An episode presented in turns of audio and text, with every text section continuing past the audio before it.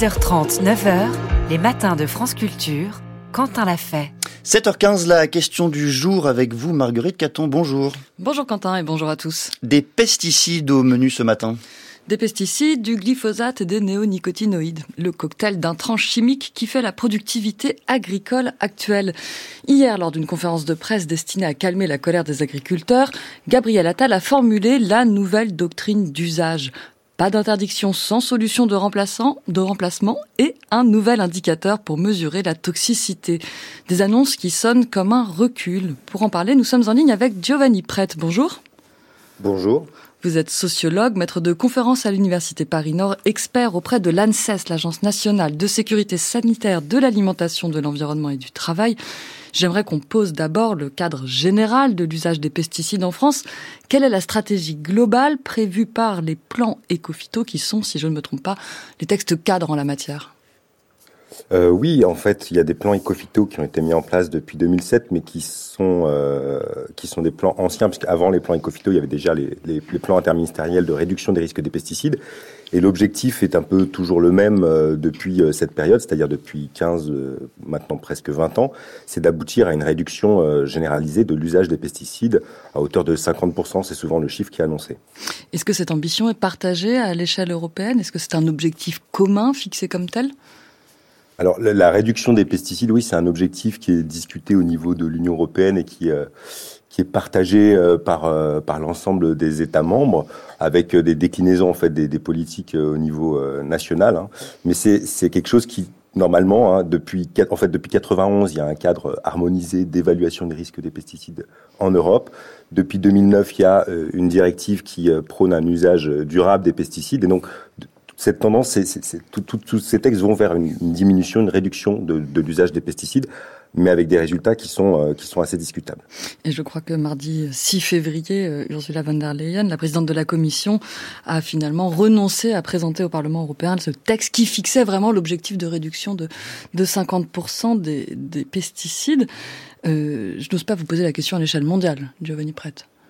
Alors, à l'échelle mondiale, effectivement, parce qu'on a souvent tendance, quand on parle des, pesticides, à, penser à ce qui se passe en, Europe, voire que en France. Mais ce qu'il faut comprendre, c'est qu'aujourd'hui, pour euh, les industries qui produisent des pesticides, les marchés d'expansion, c'est pas l'Europe, c'est euh, l'Asie, euh, l'Afrique. Et en fait, vu que ces substances circulent à l'échelle du monde, il faut penser les risques, il faut penser les usages à l'échelle mondiale, avec des situations de contamination de l'environnement et d'exposition des travailleurs ou des riverains euh, à l'échelle mondiale. Et c'est quelque chose qui est rarement fait. Là, la situation est plutôt préoccupante. Pour atteindre ces objectifs de réduction, la France avait mis en place un indicateur nommé NODU, très critiqué par les syndicats agricoles, et ils ont obtenu son abandon. Qu'est-ce qu'ils lui reprochaient alors en fait, l'indicateur qui a été mis en place, qui s'appelle le nombre de doses unités, euh, c'est un indicateur qui euh, vise à mesurer l'usage des pesticides, puisque l'objectif hein, de toutes ces politiques, c'est de réduire l'usage des pesticides. Ce que prônent euh, les organisations euh, syndicales, en tout cas une partie euh, des représentants des organisations syndicales majoritaires et surtout l'industrie phytosanitaire, c'est de sortir de cette logique de l'usage pour aller vers une logique de l'impact, c'est-à-dire de dire bah écoutez c'est pas pareil d'utiliser 10 grammes d'un pesticide qui est moyennement dangereux par rapport à 10 grammes d'un pesticide qui est très dangereux.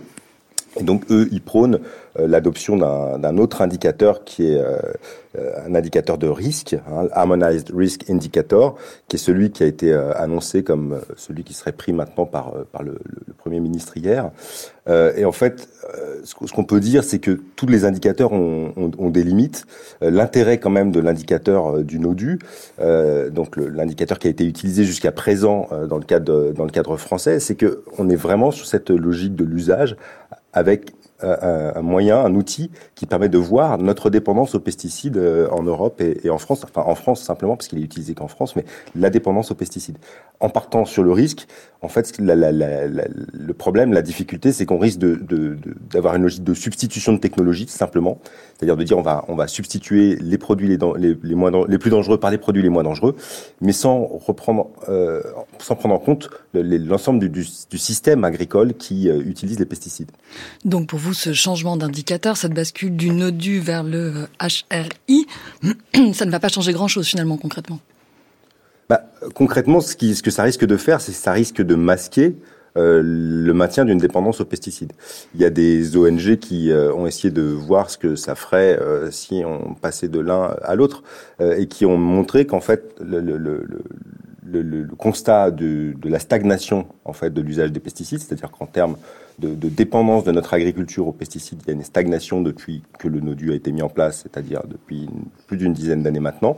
Si on passe au HR1, on va effectivement montrer qu'il y a une diminution de la dépendance aux substances qui sont aujourd'hui classées comme les plus dangereuses. Et en fait, quand on parle des substances qui sont classées comme les plus dangereuses, on va parler des, des, substances qui sont cancérogènes, mutagènes, reprotoxiques de catégorie 1 euh, ou 2, où là, il y a vraiment eu une baisse euh, qui, a eu lieu. Euh, mais on ne va pas penser la dépendance généralisée de notre agriculture aux pesticides. Et en fait, quand on veut moins dépendre des pesticides, c'est pas simplement changer les molécules ou changer les produits commerciaux qu'on utilise qu'il faut faire, c'est changer toutes les pratiques agronomiques, c'est changer toute la représentation de l'agriculture, c'est changer aussi les, filières euh, agroalimentaires. J'ai une hypothèse sur ce changement d'indicateur que je voudrais vous soumettre, Giovanni Prête. À mon avis, le, ce changement, enfin le problème, c'est pas tel ou tel indicateur, mais c'est le fait de changer en soi.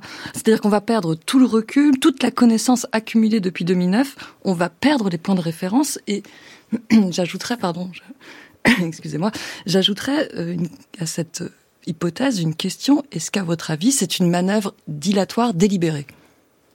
Alors, euh, sur, l'hypothèse que, que, que, vous faites, euh, euh oui, je, je, pourrais la, partager, c'est-à-dire qu'on crée en fait beaucoup de confusion. Euh, un indicateur, c'est toujours limité, et l'intérêt d'un indicateur, c'est d'avoir un suivi longitudinal dans le temps de cet indicateur.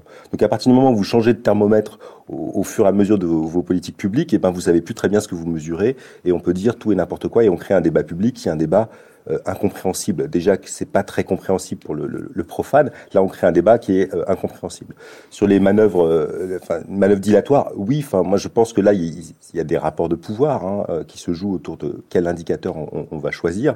On aurait pu avoir des annonces qui portaient sur, on va multiplier les indicateurs pour les spécialistes, mais on va garder cet indicateur qui est le NODU euh, pour pour le, grand public et pour les annonces et pour le suivi principal. C'est pas ça qui se fait.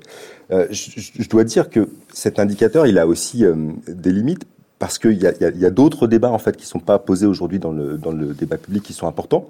C'est que c'est des indicateurs qui se basent sur des ventes de produits. Euh, si on regarde euh, des, revendications euh, des, des, des, mouvements sociaux, des organisations écologiques, et pas que en France, hein, je parle à l'échelle internationale, il y a beaucoup de gens qui disent que pour simplifier le débat, on pourrait aussi réfléchir à donner un accès beaucoup plus libre euh, du public euh, aux données sur l'utilisation des pesticides. Et aujourd'hui, il y, a une autre directive qui a été euh, négociée il n'y a pas longtemps, qui a été mal négociée avec à, peu d'avancée, c'est la, directive sur les, statistiques agricoles, en fait. Enfin, c'est un règlement sur les statistiques agricoles. En fait, ce qu'on pourrait avoir aujourd'hui en France et en Europe, c'est par exemple une obligation d'information du public sur exactement qu'est-ce qui est utilisé par des agriculteurs euh, comme molécule sur... Euh, Et on découvrirait qu'on a par exemple 8645 tonnes de glyphosate utilisées, c'était en 2020. Merci beaucoup Giovanni Prête, euh, pardon d'avoir coupé votre, votre réflexion. Je rappelle que vous êtes sociologue, maître de conférence à l'Université Paris-Nord. Merci.